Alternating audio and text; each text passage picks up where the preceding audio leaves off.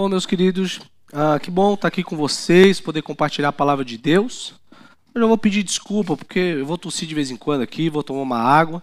Então, para mim não ficar me desculpando toda hora, peço uma desculpa e a gente deixa combinado que já vale por todas, tá bom? Principalmente se eu esquecer aqui de tirar o microfone e tossir em cima do microfone, não é ah, por querer, tá bom? Então a gente está estudando essa série de Apocalipse, o extraordinário Jesus. E nós temos comentado né, algumas vezes que normalmente o pessoal, quando faz uma série, por toda a dificuldade muitas vezes que esse livro apresenta, uh, para nas sete igrejas. E nós então passamos das sete igrejas. Nós já vimos o capítulo 4 e o capítulo 5. João, então, tendo uma visão dos céus, seres angelicais, né, homens diante do trono, adorando a Deus o Pai, adorando o Cordeiro e adorando também uh, o Espírito Santo, que está presente aí nessas visões. E aí na semana passada nós tivemos também, na semana passada e retrasado, o capítulo 5, quando João então tem outra visão, né? E ele então vê um livro e ele se e, e ele então fica triste porque não é não há ninguém digno de abrir esse livro e então Uh, um anjo ali, um ser angelical, acalma ele e fala: Não, existe alguém que é digno. Então há canções adorando o cordeiro, porque ele é o único digno de abrir o livro. E no caso, o livro, como a gente vê, é o livro do juízo de Deus. Então, na semana passada, o pastor Vitor pregou né, sobre cânticos de adoração ao nosso Deus e ao Cordeiro, porque ele é soberano né, sobre tudo e sobre todos, e ele também é o nosso redentor. Então, ele é o único digno de abrir os selos. Né? E a gente percebeu, então, que. Ah, ele vai abrir os selos de um rolo, né, uma espécie de um livro, e que nesse livro contém alguns juízos. Então, primeiro ele vai abrir os selos, aí a gente percebe então que o livro é aberto, e ele começa então a descrever os juízos, né, o juízo das sete trombetas e no fim das sete taças. Mas antes tem que abrir os selos, são sete. Então eu vou falar aqui de alguns selos, basicamente quatro, e posteriormente nós vamos caminhando nesses sete selos. É, certamente esse, é, essa parte do livro de Apocalipse, aí, a partir do capítulo 6, uh, acredito que seja. Aí os capítulos são mais controversos. Há diversas uh, interpretações que o pessoal faz, diversas linhas teológicas, né, é, muitas tentativas de entender o significado uh, desses juízos. E o que eu quero te dizer é o seguinte: nós vamos fazer isso, nós vamos aqui uh, expor para você o significado desses selos, também das sete trombetas, sete taças, né, as bestas que surgem, o dragão. A gente vai tentar fazer isso. Mas o que, que eu, eu quero que você tenha em mente comigo? Muitas vezes os detalhes uh, mais finos, aquelas, uh, eles não têm tanta importância, algumas vezes. O que a gente precisa entender é o, o quadro, o todo da visão. O que, que aquela visão quer dizer? O que ela quer mostrar? Irmãos, eu quero também fazer um alerta para você. O livro de Apocalipse, ele não é só um livro para o fim dos tempos. Né? Talvez a gente vá chegar agora nesse momento e ficar pensando, ah, agora é o final dos tempos, Jesus vai voltar, vai vir o juízo de Deus. E é verdade. Mas eu quero que você tenha em mente comigo que quem está lendo isso primeiro é as sete igrejas. Então, se você acompanhou até aqui, você já sabe como estavam essas igrejas. Em sua maioria, elas estavam sofrendo perseguições, oposições por causa de sua fé, e outras que não estavam é porque estavam vivendo uma vida mundana. Então essas igrejas, elas estão recebendo, elas estão ouvindo. Então o que aconteceu era muito comum. Então o anjo da igreja, né, o pastor da igreja, o líder, ali o ancião, ele pegava uh, esse rolo de Apocalipse e lia na sua igreja. Então aquelas sete igrejas, elas tinham acesso a toda essa revelação. Mas não só essa. Tudo que vem antes do Apocalipse. Provavelmente eles já tinham acesso. Então eles tinham acesso ao Antigo Testamento, que é uma base teológica, né? Lembra da igreja de Bereia, lá no livro de Atos? Paulo pregava e eles olhavam na Escritura. Que escritura que eles olhavam? O Antigo Testamento, porque Paulo pregava a partir do Antigo Testamento e informações também que ele recebeu do próprio Jesus. Então eu quero que você ah, tente, talvez, pintar um quadro né, de toda essa revelação que se tem até o livro de Apocalipse. Todas essas informações aí que você conhece a respeito do Antigo Testamento, principalmente a respeito dos profetas. Né? Muitas vezes nós temos muita dificuldade de entender o que, que os profetas falam. Né? E é verdade, tem coisas assim que exigem mais estudos da nossa parte. Mas está revelado, está escrito e nós temos acesso a essa revelação. E João está tendo essas visões, mas você já percebeu aqui que nas pregações a gente acaba fazendo algumas alusões ao Antigo Testamento.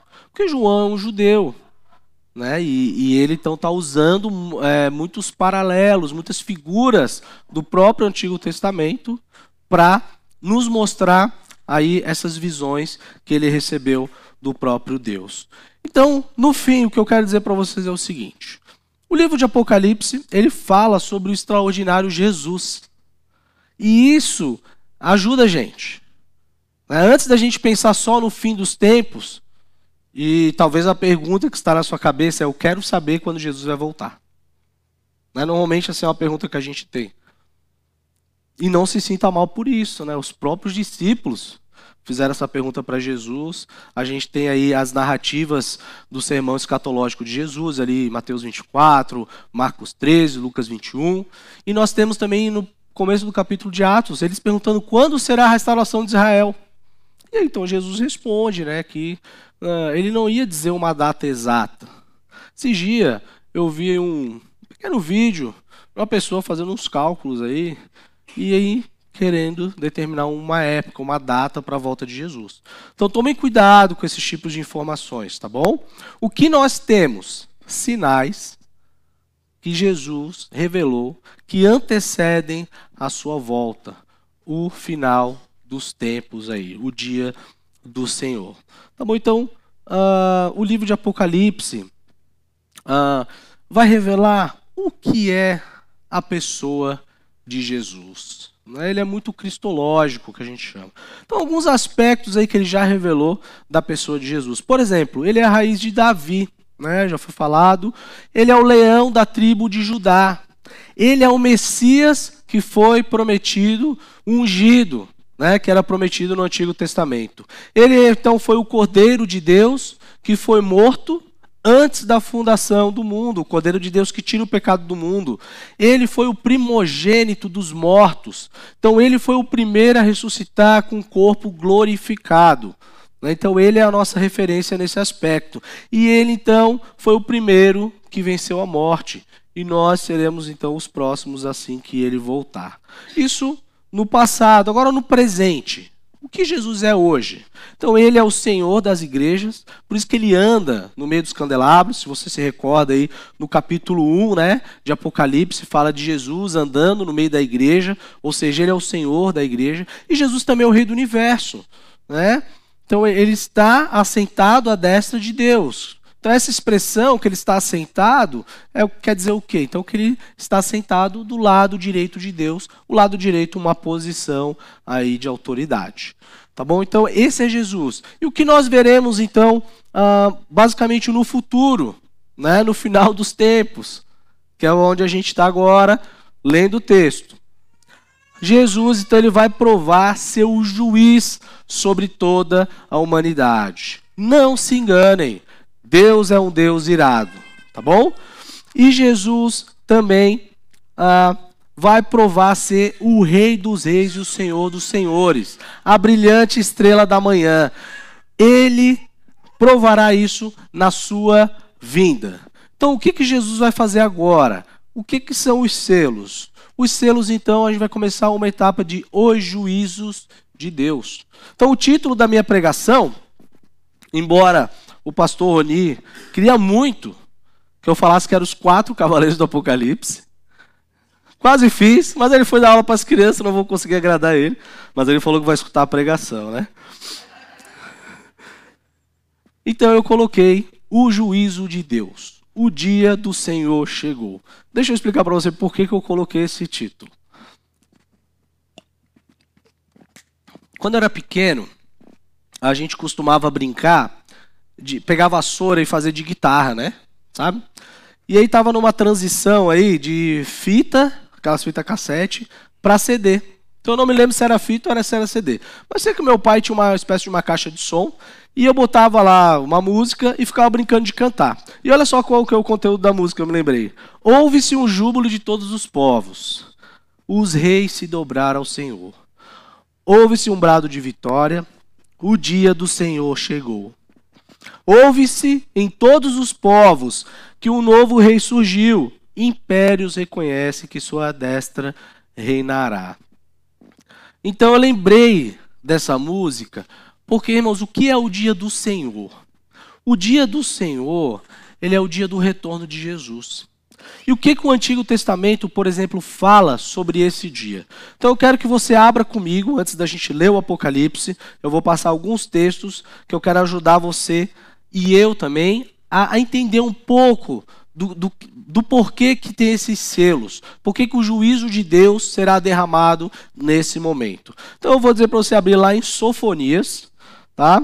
Eu sei que talvez não é um livro aí que muito comum para gente, então você pega aí a sua Bíblia, procure Sofonias, depois aí do livro de Abacu, que é no final do Antigo Testamento, é antes ali do profeta Ageu, Zacarias e Malaquias, tá bom? Então vai lá, Sofonias capítulo 1, do verso 14 ao 18. E esse texto de Sofonias, ele ele descreve o que será esse dia do Senhor. Existem muitos outros textos, tá bom?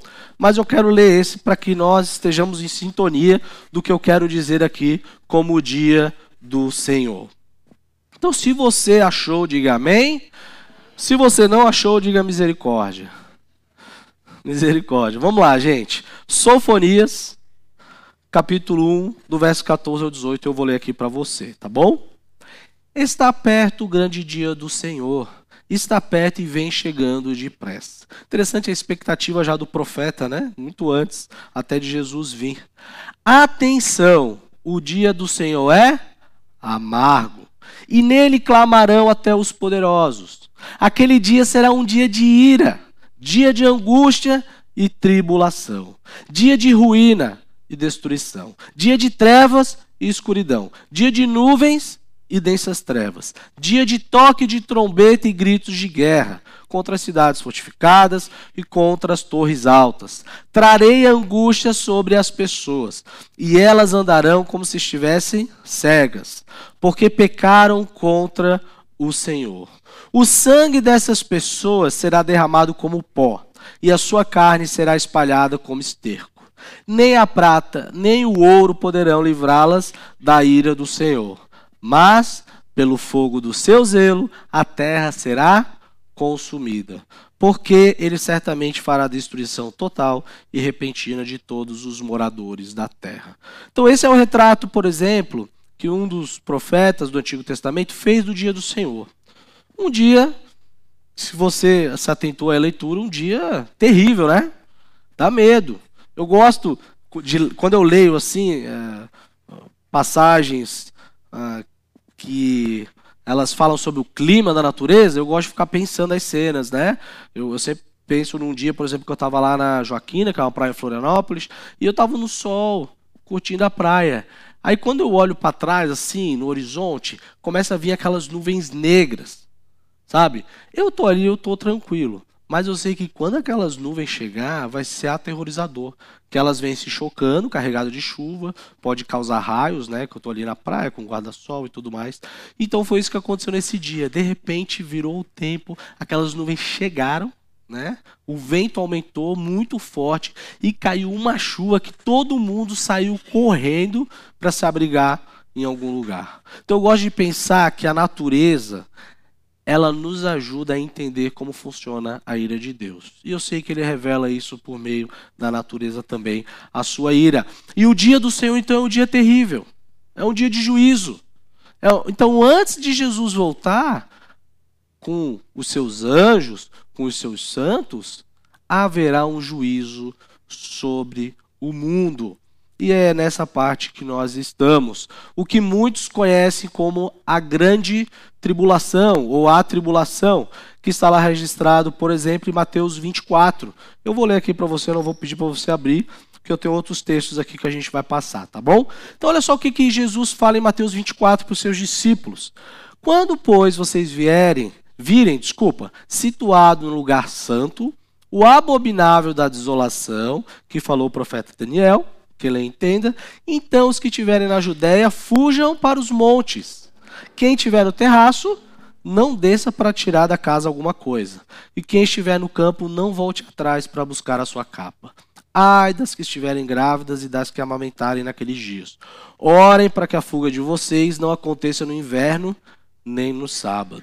Porque nesse dia haverá grande tribulação, como nunca houve desde o princípio do mundo até agora e nunca mais haverá. Preste atenção. Jesus está falando de um dia aqui terrível. Um dia que não teve até hoje. Então, se você pensar nas catástrofes que você conhece, isso não chega nem perto do que será a grande tribulação. E nunca haverá. Será um momento único, que é tão terrível. Por quê? Que é o momento em que Deus vai derramar a sua ira. O justo juiz vai se vingar do mal e dos perversos. E ai daqueles que tentarem se esconder, porque não vão conseguir. E é o que a gente vai ver depois até na próxima, nas próximas mensagens, dos selos, como as pessoas vão tentar se esconder de Deus. E elas não vão conseguir. Em Apocalipse 3,10 a gente já leu, fala o seguinte: Você guardou a minha perseverança, por isso também eu guardarei da hora da provação que está para vir sobre o mundo inteiro para pôr a prova os que habitam sobre a terra. Então, usei esses dois textos só para dizer a você, provavelmente você já conhece, né, principalmente de Apocalipse, a gente teve a pregação aqui das igrejas, mas eu quero dizer para você, haverá um dia chamado a grande tribulação. E essa grande tribulação, ela será o juízo de Deus sobre a humanidade. E o que eu quero dizer para você, meus, meus amados, nós temos que ser muito gratos a Deus. Porque Deus, Ele nos salvou. E essa tribulação, ela vai ser tão terrível, mas ela não vai ser pior do que a condenação eterna. Então, assim, quando nós falamos do juízo de Deus, as pessoas às vezes não gostam de escutar. Porque é difícil também para a gente falar. Mas a verdade é que a Bíblia fala que Deus é um juiz e ele vai julgar. E um dia vai chegar essa hora.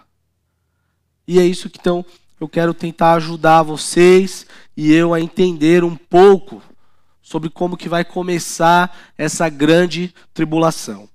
Como eu falei, a, escatologia, que é a doutrina das últimas coisas, e se você participou do grupo do, do pastor Roni de introdução, em Brasília ele deve ter falado sobre isso, e eu quero dizer para vocês, façam como eu. Tenham uma pergunta em mente, chamem o pastor Roni e lancem a pergunta.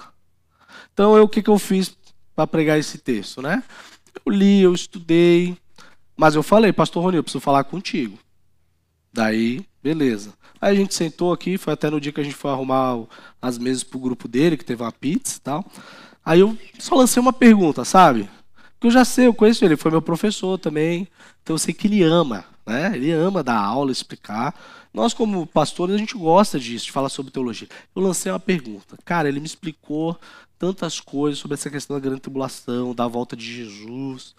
E deixa eu dar mais uma pista para vocês. Vocês sabem que é o pastor Vitor, né? Vocês sabem que ele deu aula de Apocalipse no seminário? Então, tá ele aqui, aproveitem, né? Aproveitem, professor de Apocalipse. Eu não tive Apocalipse no seminário, infelizmente. Mas então a gente tem o pastor Roni, também é professor, e nós temos o pastor Vitor, conhece muito de Apocalipse. Então eu vou pregar e vou de vez em quando dar uma olhada para ele. Eu sei que parece engraçado, mas se eu ver que ele está fazendo cara feia, eu vou pular aqui, tá bom? Mas enfim, gente, pastor Roni falou que confia em mim, falou que eu não vou falar nenhuma besteira. Mas vamos lá. Gente, abre aí a sua Bíblia em Daniel 9. e eu quero explicar por que, que vai acontecer a grande tribulação, tá bom? Daniel 9, ah, capítulo 9, versículos do 24 ao 27. Então, o fim dos tempos está muito relacionado ao que o próprio Daniel teve de revelação. Ah, enquanto você vai abrindo, eu vou falar. Daniel ele estava no cativeiro babilônico, né? O povo tinha desobedecido a Deus, ele foi infiel à aliança que ele fez com Deus. E Deus estipulou para eles o seguinte: se vocês forem fiéis, vocês vão desfrutar de uma terra boa, né, com muita prosperidade. Se vocês forem infiéis, eu vou tirar vocês de lá, vou levar para um outro povo, vocês vão ser uh, uma espécie de um, de um escravo, servos nesse lugar, e vocês vão ficar 70 anos lá. E depois de 70 anos eu vou tirar vocês. Então eu lembro que quando eu era pequeno, eu ia para a escola, meu pai me levava, e de uma certa rádio, não vou dizer qual é, existia uma rádio que falava falando do número 7. Sete aqui, sete ali, e o sete é importante. E de fato, o número sete é importante. Porque Deus criou o mundo em sete dias, e principalmente o sábado.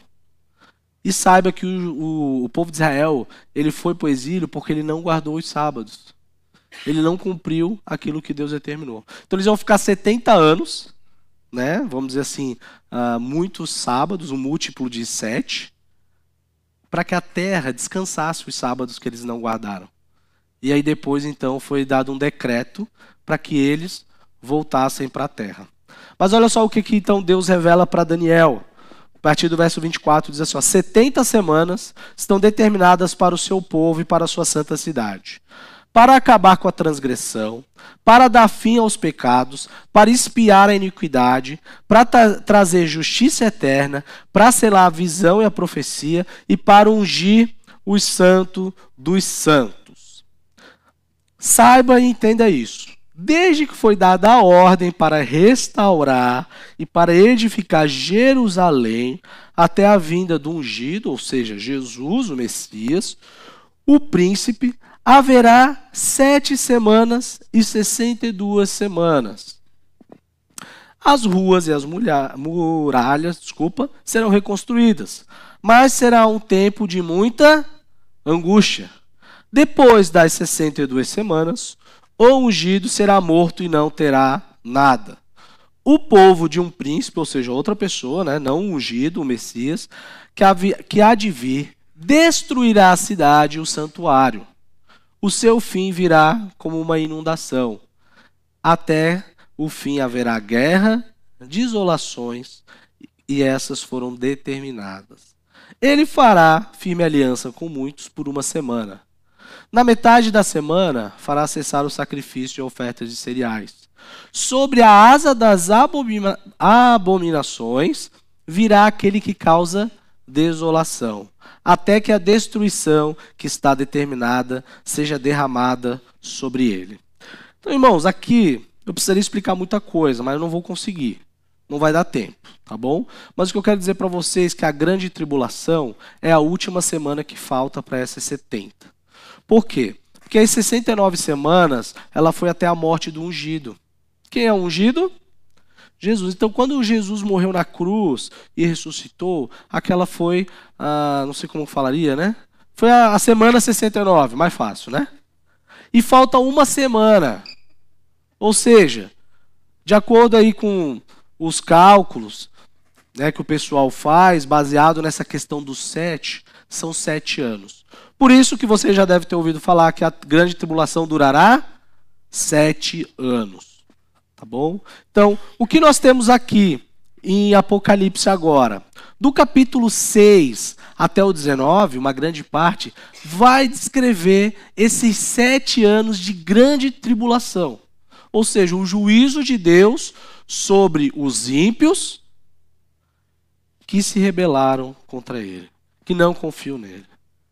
Agora, dois propósitos, vamos dizer assim, para essa grande tribulação, tá bom?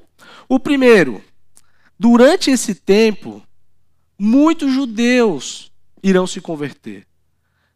Deus, lá em Romanos, por exemplo, 11, Paulo fala que quando chegasse a plenitude dos gentios, Deus iria se voltar para Israel novamente.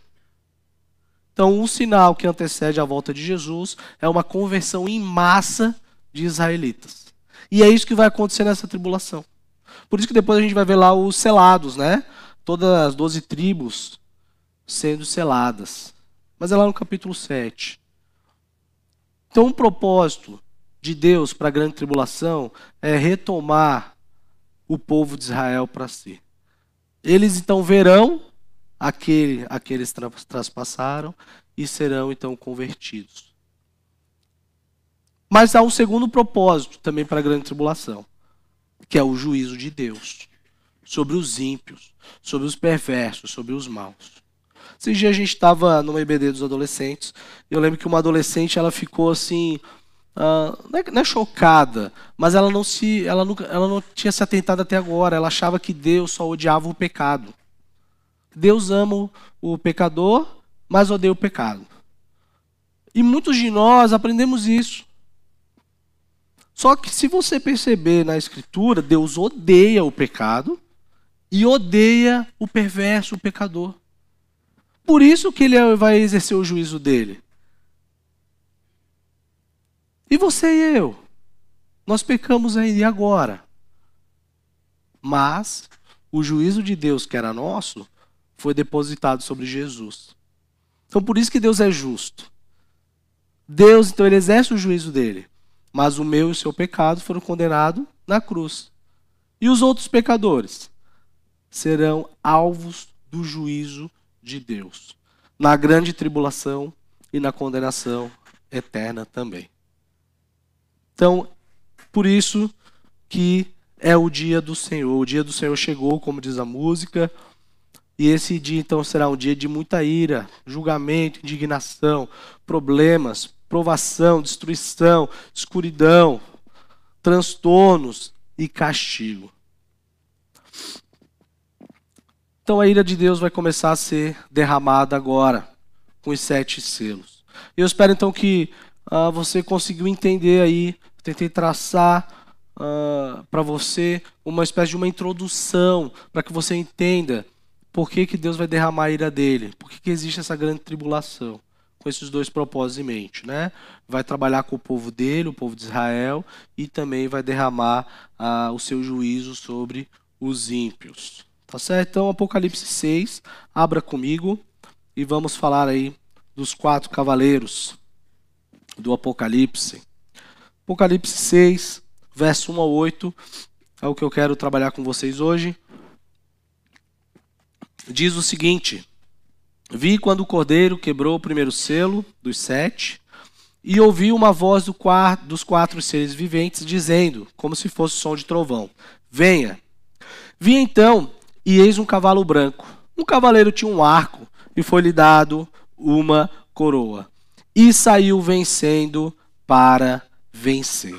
Então, é, Jesus ele abre o primeiro selo, e quando ele quebra esse selo, um dos quatro seres viventes, que nós já tivemos aqui, fala: venha, uma ordem. Então, esse tempo chegou, o juízo vai começar a ser derramado. Então, vai vir um cavaleiro branco. Só que esse cavaleiro, ele tem alguns detalhes aí que nos ajudam a entender o que vai acontecer nesse momento. Primeiro, ele está montado num cavalo branco. Segundo, ele tem um arco. Terceiro, ele tem uma coroa. Então, uh, o que isso significa? Então, provavelmente aqui é uma menção de uma figura chamada o Anticristo. Eu não sei se você lembra que a gente teve exposição de 1 João, e 1 João 2, do verso 18, fala que uh, eles ainda aguardavam o anticristo se manifestar. O espírito dele estava atuando. Por quê? Porque todo mundo que se opõe a Jesus é um anticristo. Mas há uma figura, né, um homem chamado de um homem iníquo, um homem da transgressão, um homem que viria e que se faria como se fosse Deus. Ele ia imitar Deus, ele ia enganar as pessoas se dizendo Deus. E esse homem é o famoso anticristo, que é esse cavaleiro branco. E o que esse anticristo vai fazer? Esse anticristo ele vai vir com um discurso de paz e segurança.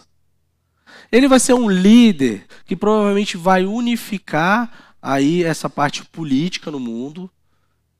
E ele vai enganar aqueles que estiverem aqui dizendo ser o grande libertador, o pacificador. Então, se você perceber, há certas semelhanças com Jesus. Porque Jesus é o homem da paz, ele é o príncipe da paz. Jesus ele é o único que pode promover a verdadeira segurança.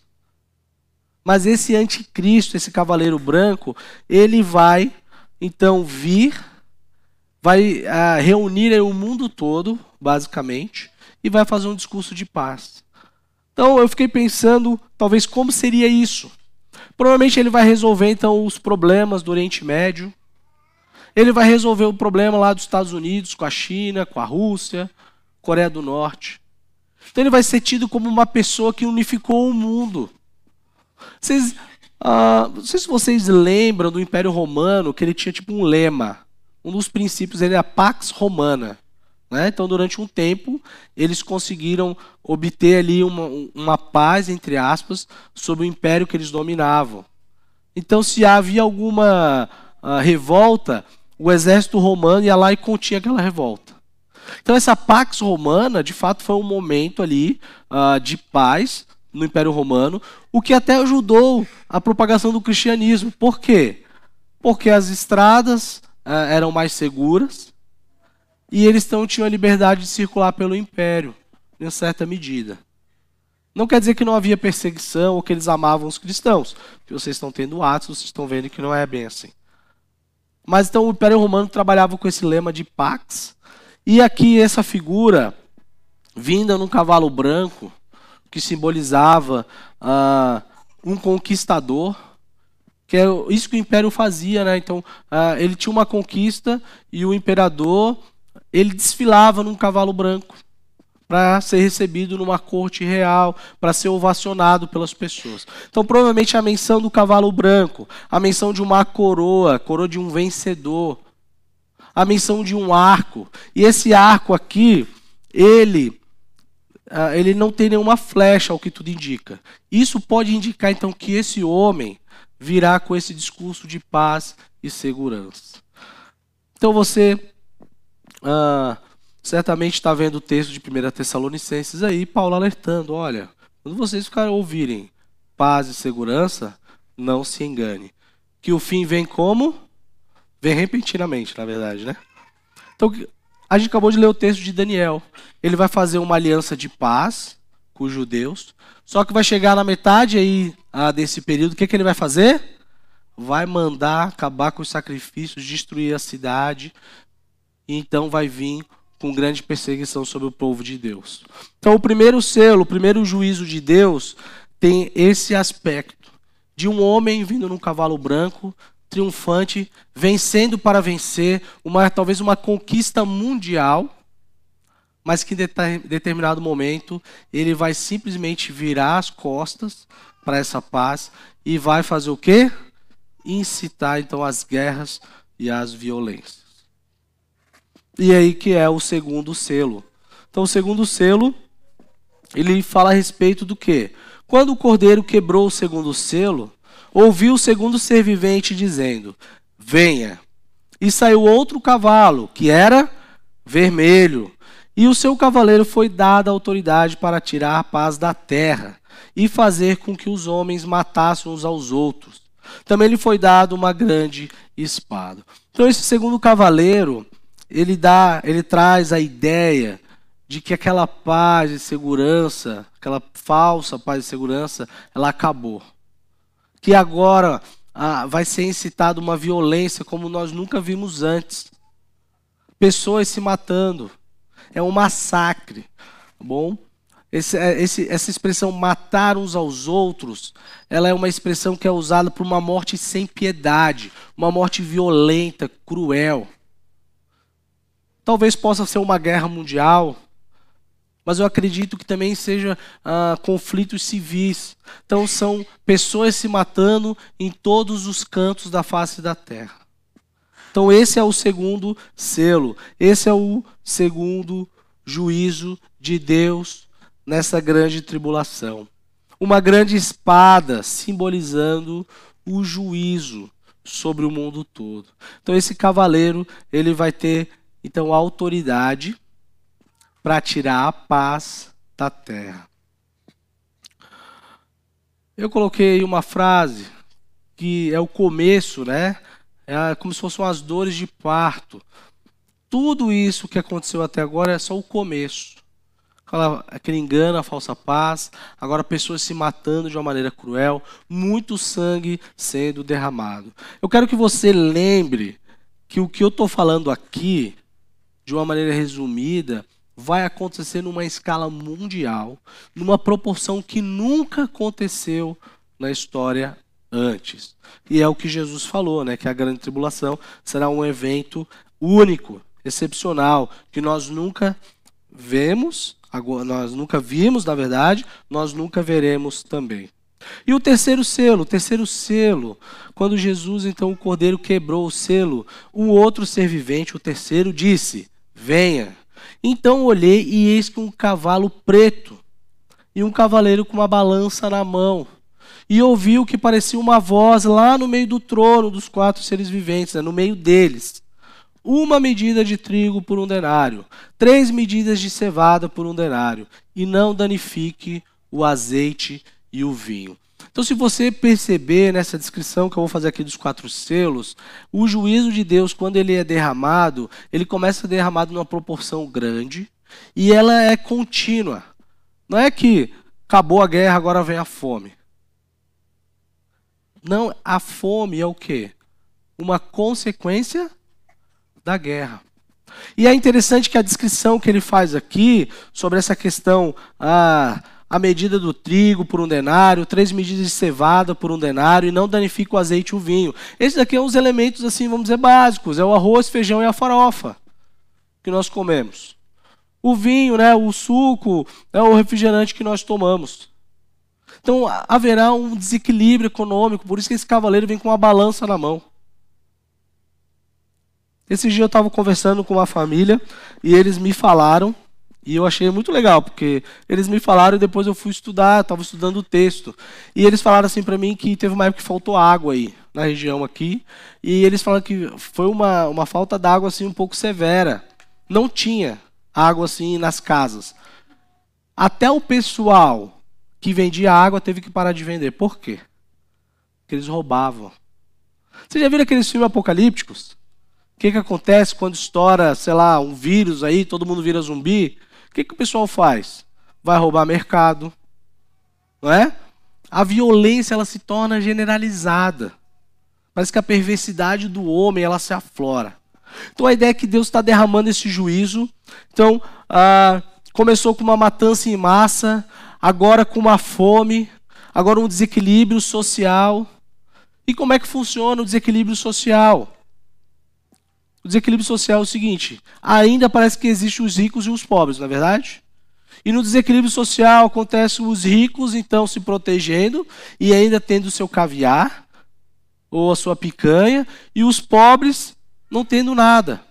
Sabe por quê? Porque aqui, ó, quando ele fala que três medidas de trigo será um denário, um denário era como se fosse o salário mínimo do trabalhador. Era o salário de um dia. Então, com um denário, ele comprava talvez de 8 a 16 porções de trigo para sua família. Agora ele vai comprar quantas? Uma só. Então é aquela. Você já viu aquele filme O Livro de Eli? Então eu estava uh, ah, estudando aqui, eu lembrei, né? Como é que funcionava essa questão da matança, da fome. Ele tinha uma missão né, de levar um livro para determinado lugar, e quando ele ia caminhando, tinha diversos perigos havia um cara que queria dominar o mundo, mas ele queria usar a palavra de Deus, né? E ele tinha a palavra de Deus. Então, se eles quisessem pegar água, eles tinham que ir até uma fonte. Só que a pessoa que liderava ali um grupo cobrava para eles ter acesso à fonte. Então, o desequilíbrio social, aqui essa questão da fome, muitas pessoas vão continuar morrendo. Então, a pessoa morre por causa da guerra, a pessoa vai morrer por causa da fome. Só que isso numa escala mundial. O que, que nós temos hoje? Nós temos ah, fatos localizados. Nós sabemos que tem regiões aqui do Brasil também ainda, né? Pessoas que passam fome. Só que agora pense nisso numa escala mundial. Determinadas pessoas morrendo e mais e mais pessoas morrendo por causa da fome. Mas ainda tem mais o quarto selo. O quarto selo diz o seguinte: Quando o cordeiro quebrou o quarto selo, eu ouvi o quarto ser vivente dizendo: Venha. E vi então um cavalo amarelo. O seu cavaleiro se chamava Morte, e o inferno estava seguindo. E lhe foi dada autoridade sobre a quarta parte da terra para matar a espada, para matar pela fome, segundo e terceiro selo, e agora animais selvagens. Outra coisa que a gente vê em filme apocalíptico, né? A terra ali toda destruída, um monte de carro virado. Aí, se você assistiu aquele filme Eu Sou a Lenda, por exemplo, né? ele era o único sobrevivente até então, e aparece lá ah, certos animais no meio da cidade. Só que aqui ele está falando sobre morte por meio dos animais seus, selvagens. Então aqui o, o mal está completamente, entre aspas, descontrolado. O juízo de Deus está sendo severo e é só começo. Sete trombetas, sete taças, será numa proporção pior. Esse, talvez esse seja aí uma palavra que eu poderia usar. Agora, interessante, se você viu aí no slide, o cavaleiro tá. Eu estou vendo amarelo, vocês estão vendo verde? Alguém aqui está daltônico. Brincadeira. O que, que acontece? Essa palavra aí, que, que traduziram para verde, para amarelo, desculpa, pode ser traduzido para verde também. Tá? Mas por que, que provavelmente eles optaram por traduzir por amarelo? Porque é a cor de uma pessoa morta, né? O defunto chega a um determinado momento que ele, a cor dele vai mudando, né? Ele fica meio amarelado. Então eu optei aqui por colocar a cor verde, porque eu não consegui essa figura amarelo, mas também tinha essa explicação. Tá bom? Pode ser um, um, um, um amarelo meio esverdeado. Tá certo? Mas assim, não é tão importante isso, né? O importante é o que vem depois. Como se chama o cavaleiro? Morte. E o inferno estava seguindo. Então, gente, é o seguinte: você já viram aquelas máquinas do agro, né? Que ela já corta e recolhe? Então, a ideia é essa, a ideia é que é tanta pessoa morrendo que o inferno já está recolhendo as pessoas.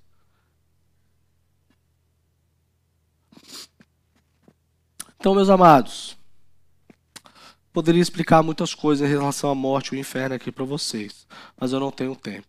Mas saibam, percebam que conforme o selo é aberto, as coisas pioram. Agora, Quantas pessoas na Terra aí morrerão? Ele fala que é o quarto, né? Um quarto ou 25%. Aí eu fiz uma pesquisa rápida, tá bom? Hoje acho que a gente tem aí talvez 8 bilhões né, de pessoas. Se fosse hoje, não é hoje, a gente não está na grande tribulação. Seria 2 bilhões de pessoas. Olha só, China, 1,4 bilhões. Estados Unidos, quase 340 milhões. Indonésia, 277 milhões. Brasil, 203 milhões. É como se nós, o Brasil, China, Estados Unidos, Indonésia, acabasse, não existisse mais ninguém. É muita gente. Nunca aconteceu isso. Para vocês terem uma ideia, eu peguei aqui os dados, por exemplo, uh, do Covid. Do Covid, morreram 7 milhões de pessoas. Não, foi rápido, né? Foi, se alastrou. Nós ficamos muitas vezes até preocupados, nossa, muita gente morrendo rápido. A, né, a gente nunca viu isso. Agora você tem uma ideia que na peste negra, por volta lá do século XIV, morreram de 75 a 200 milhões de pessoas. Só que nessa fase aqui da grande tribulação, seriam 25% da população mundial morrendo por causa da guerra, por causa da fome, por causa da peste, né? ou seja, doenças causadas pela guerra, pela fome também. E mortes por animais selvagens. Então, uh, eu coloquei aqui ó, essa, essa, esse parágrafo, vamos dizer assim, porque eu quero que você lembre de voltar para quem está lendo isso aqui. Quem está lendo isso aqui são aquelas igrejas. E quem recebeu essa informação, provavelmente ela ficaria assustada. Assim como nós devemos também ficar, quando nós começamos a entender a severidade do juízo de Deus. Tudo isso que eu descrevi até agora, ah, eu tentei descrever para você ter uma noção, assim como eu tive, do que será a ira de Deus contra o homem, contra o pecado, contra o mal. Agora, deixa eu me encaminhar aqui para o final. Eu quero destacar um ponto aqui, meus irmãos, que esse texto deixa escancarado para a gente. Deus é soberano nessas situações. Em todas. Porque olha só como é que o, o, a visão ela é descrita. No verso 2, o arco foi dado por quem? Por Deus. A autoridade para o cavalo branco foi dada por Deus. No verso 4, o cavalo vermelho. O poder para tirar a paz da terra foi dado por Deus. No verso 5 e 6, uma voz que saiu lá do meio dos quatro seres viventes no trono. Que voz é essa? A voz de Deus. E no verso 8, foi auto, dada autoridade para esse cavaleiro fomentar então a morte e o inferno e matar 25% da população. Deus é que está derramando o juízo sobre as pessoas. E Deus usa o que Ele quer e quem quer. Deus usa os perversos, o homem mau, para derramar o juízo dele sobre o homem mau. Foi assim que ele fez, por exemplo, com a Babilônia. Lembra de Abacuque? O povo se rebelou, vou mandar a Babilônia. Mas vou mandar a Assíria contra a Babilônia. Por quê? Porque eles são pessoas perversas e más. Então Deus ele está é, não no palco da história. Deus ele está atuando sobre o palco da história. Deus ele está controlando tudo o que acontece, o que é mal e o que é bom. E se você tem uma dificuldade em lidar com Deus e o mal, a dificuldade é sua e é minha. Deus não tem dificuldade com isso. Porque no fim, tudo que Deus faz, Ele faz e isso trará mais glória para Ele. Então a grande tribulação, o juízo dele no final vai trazer mais glória. Por quê? Porque em Apocalipse 19, quem é que vem em glória com os seus santos, montado num cavalo branco, encharcado de sangue, com diademas na cabeça e uma espada na sua boca? O próprio Jesus. Para quê? para acabar com a grande tribulação, para acabar de vez com os perversos e instaurar um reino que nós chamamos de um reino milenar, um tempo de paz, que nós vamos ver no final do livro de Apocalipse. Mas ainda no fim haverá uma última revolta. E aí depois então nós saberemos o que seria essa última revolta, a famosa guerra do Amargedon, né?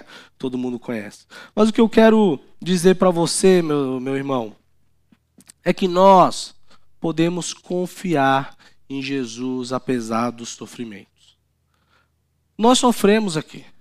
O que nós sofremos não é nem perto da grande tribulação. Mas nós ficamos tristes, nós sofremos, nós ficamos angustiados. Há coisas ruins que acontecem com homens bons, não é verdade?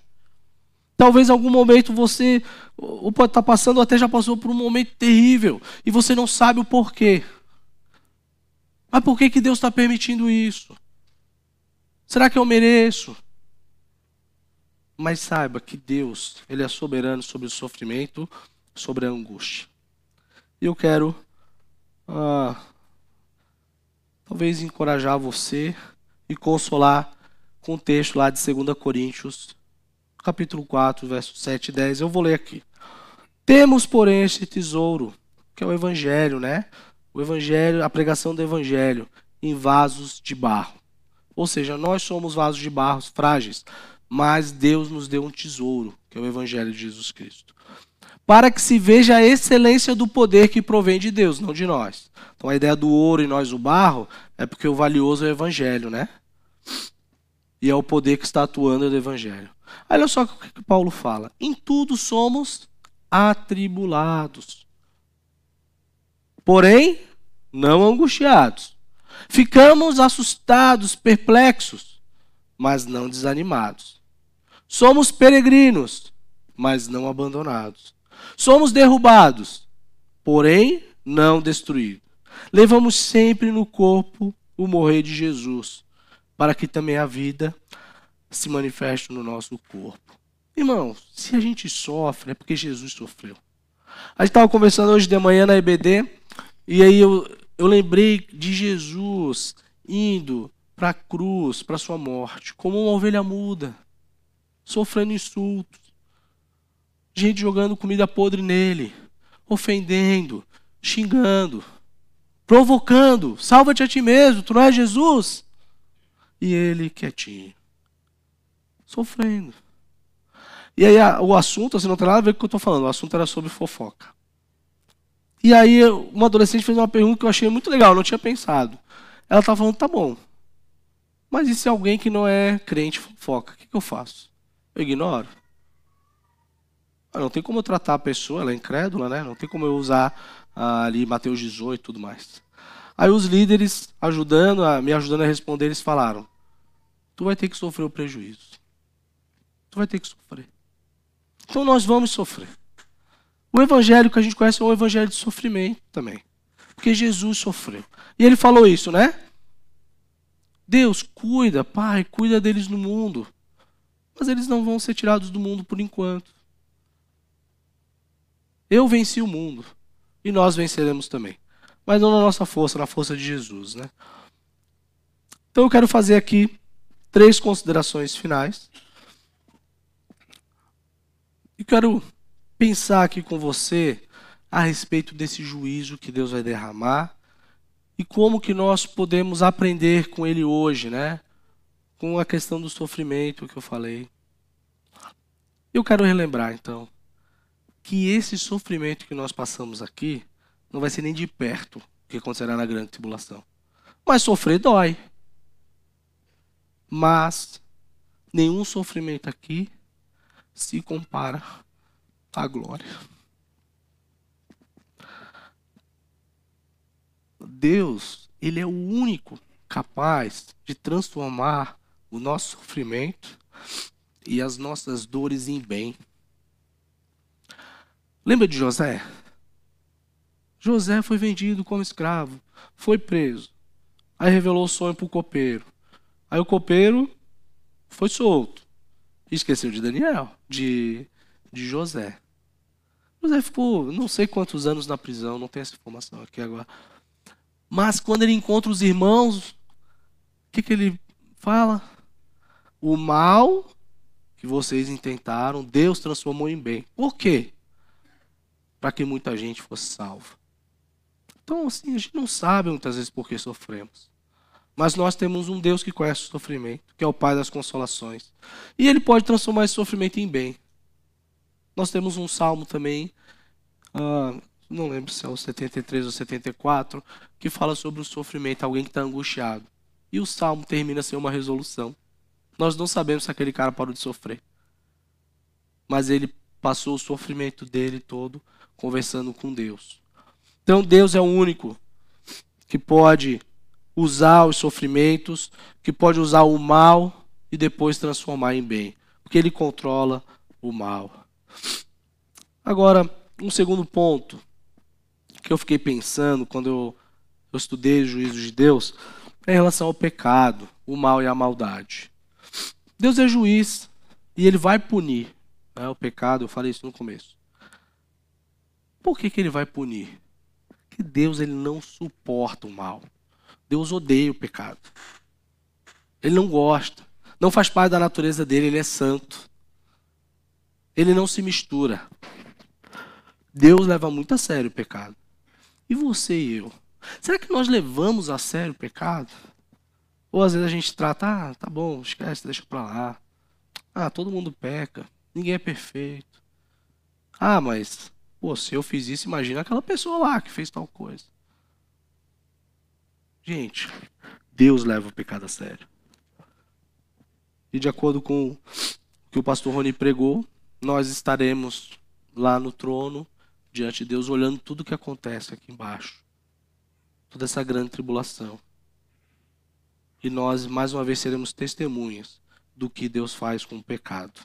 Então, Deus, ele não gosta do pecado, não gosta do mal e da maldade. E tudo isso ele vai punir. E uma terceira, e aí eu encerro mesmo. É, eu botei como uma cosmovisão bíblica. O que, que eu quero dizer com isso? Irmãos, muitas vezes nós corremos o risco de perder uh, a maneira correta de ver o mundo. Nós precisamos ver o mundo com a lente do Evangelho. Lembra do Salmo 19? 19, ó. 119. Lâmpada para os meus pés é a tua palavra. E guia, né? Ilumina os nossos caminhos. Então, assim, a gente tem que viver uma vida sabendo que nós somos peregrinos, sabendo que nós estamos caminhando para a eternidade, sabendo por que nós estamos aqui. Porque às vezes, se a gente perde isso de vista, se nós perdemos de vista que Deus ele tem uma história que Ele está escrevendo e está executando a sua vontade, nós vamos achar que nós somos o centro dessa história. Nós vamos achar que nós devemos realizar os nossos sonhos, que nós temos o direito de ser feliz custe o que custar. Nós vamos achar que o nosso objetivo de vida é, às vezes, ficar rico, adquirir bens, ou viajar para alguma parte do mundo, que é o meu sonho. Eu não estou falando que isso não são coisas legítimas, tá bom? Ou que são coisas que a gente pode desfrutar. Mas eu estou falando que a gente não pode perder o foco. E o juízo de Deus, esses Apocalipse, de 6 até 19, vai nos ajudar a lembrar, nos colocar no prumo, no caminho de que Deus ele está executando um plano na história. Ele está atuando para levar um fim glorioso. E nós não somos o centro desse plano, nem o centro do coração de Jesus. Nós somos muito amados e fazemos parte desse plano. Agora, qual é o nosso lugar nesse plano? Qual é o meu e o seu lugar? O meu lugar nesse plano agora é ser casado com a Meire e ser pai do Jojozinho é ser um dos pastores aqui da igreja, é cuidar dos adolescentes. Então eu preciso fazer isso de uma maneira bem feita. Porque esse é o lugar na história que Deus me colocou. Então eu tenho que amar Meire porque Cristo amou a igreja. Então o que eu experimento aqui nessa igreja, com os adolescentes, o que eu experimento na minha casa, com meu filho, com a minha esposa, é só uma parte boa, excelente do que será na eternidade. Porque Deus ele está juntando uma comunidade de adoradores para glorificar o nome dele dia após dia na eternidade. É isso que ele está fazendo. Então nós precisamos desfrutar essa vida aqui. Nesse aspecto de desfrutar de uma perspectiva bíblica. De, faz, de cumprir aqui o nosso papel como homem, como mulher, como filho, como filha, como vô, como vó, como servo de Deus, como membro da igreja Batista Vida Nova, como professor no Ministério Infantil, o pessoal do acolher, o pessoal do som. Todos nós estamos aqui onde estamos porque Deus quer. E Ele vai usar a nossa vida para executar o plano dele. Então, à medida que nós fazemos isso, com essa perspectiva de que nós estamos fazendo para a glória de Deus, que a gente precisa desfrutar disso, que a gente precisa se alegrar nesses papéis, nós estamos vivendo o que Deus quer para nós. Só que quando a gente perde isso de vista, o meio se torna o fim. O meu casamento se torna o fim. O meu filho é tudo para mim. E aí vem a idolatria. E essas pessoas que estão sendo julgadas na grande tribulação, elas estão sendo julgadas por causa da idolatria e da infidelidade. Por isso que o povo de Israel não desfrutou da terra prometida. Ainda. Porque eles foram infiéis, idólatras. Eles recusaram a Deus e quiseram colocar um rei segundo o coração deles. Eles quiseram se juntar com, esse, com o povo que estava lá na Canaã e adorar Baal e os outros deuses, participar da cultura deles. Porque eles perderam de vista a aliança que eles tinham feito na saída do êxodo com Deus. Então é isso que nós precisamos fazer. Ter uma visão bíblica da vida. Só que nós somos, talvez, espancados pelos valores mundanos. A todo momento, nós somos assediados. Nós saímos da nossa casa, nós estamos sendo assediados pelos valores do mundo. Né? As crianças, adolescentes vão para a escola, está sendo empurrado goela abaixo. Nós estamos no nosso trabalho, mesma coisa. Os jovens estão indo para as faculdades. E aí vem aquele discurso: ah, mas o jovem, quando chega na faculdade, se desvia. Mas será que ele se desviou só por causa de lá? Ou porque faltou ele viver aqui uma visão bíblica da vida? Então, essa é a última consideração. E eu vou ler aqui o texto de Apocalipse 22, do verso 11 ao 13. Eu quero fechar com esse texto. Olha só o que, que Jesus fala para João no fim, quando ele está lá nas considerações finais. Ele fala o seguinte: Continue o injusto a fazer injustiça. Continue o imundo a ser imundo. O justo continue na prática da justiça. E o santo continue a se santificar. Eis que venho sem demora. E comigo está a recompensa, que tenho para dar a cada um segundo as suas obras. Eu sou o Alfa e o ômega, o princípio e o fim. Quero fechar com esse texto por quê? Não pense que o mal que está acontecendo agora será esquecido. Parece que o mal está vencendo. Mas lembra do cavalo branco, do engano, da falsa paz, da falsa segurança. O mal acha que está vencendo. Mas Jesus já venceu o mal na cruz. Então continue a viver uma vida santa. Deixe os perversos na sua perversidade. Deus vai lidar com eles. Fecha, é, fecha sua cabeça, ó. baixe seus olhos. Ai, gente, desculpa. Vamos orar, né? Deus, nós queremos te agradecer porque tu és um Deus soberano. Tu tem um controle sobre todas as coisas, Deus. Deus, eu não faço ideia do que vai acontecer amanhã na minha vida, nenhum de nós. Mas parece que a gente vive com a certeza de que vai acontecer como nos outros dias. Mas isso também nos lembra que o amanhã pertence a ti. O Senhor sabe todas as coisas. E o Senhor não nos destinou a essa ira vindoura mas o Senhor nos destinou a desfrutar de uma comunhão inefável contigo. Obrigado, Senhor. Que o Senhor nos ajude a ler, Senhor, essa profecia, essa carta de Apocalipse, com uma cosmovisão centrada no teu evangelho, com humildade, com temor. E que isso nos chame a nossa atenção diante do pecado, diante de tudo que está acontecendo ao nosso redor, que a gente consiga fazer uma boa leitura do que tem acontecido ao nosso redor com as lentes da tua palavra e de uma maneira mais específica aqui com essa uh, com esse livro que é a revelação de Jesus Cristo. Em nome de Jesus, amém.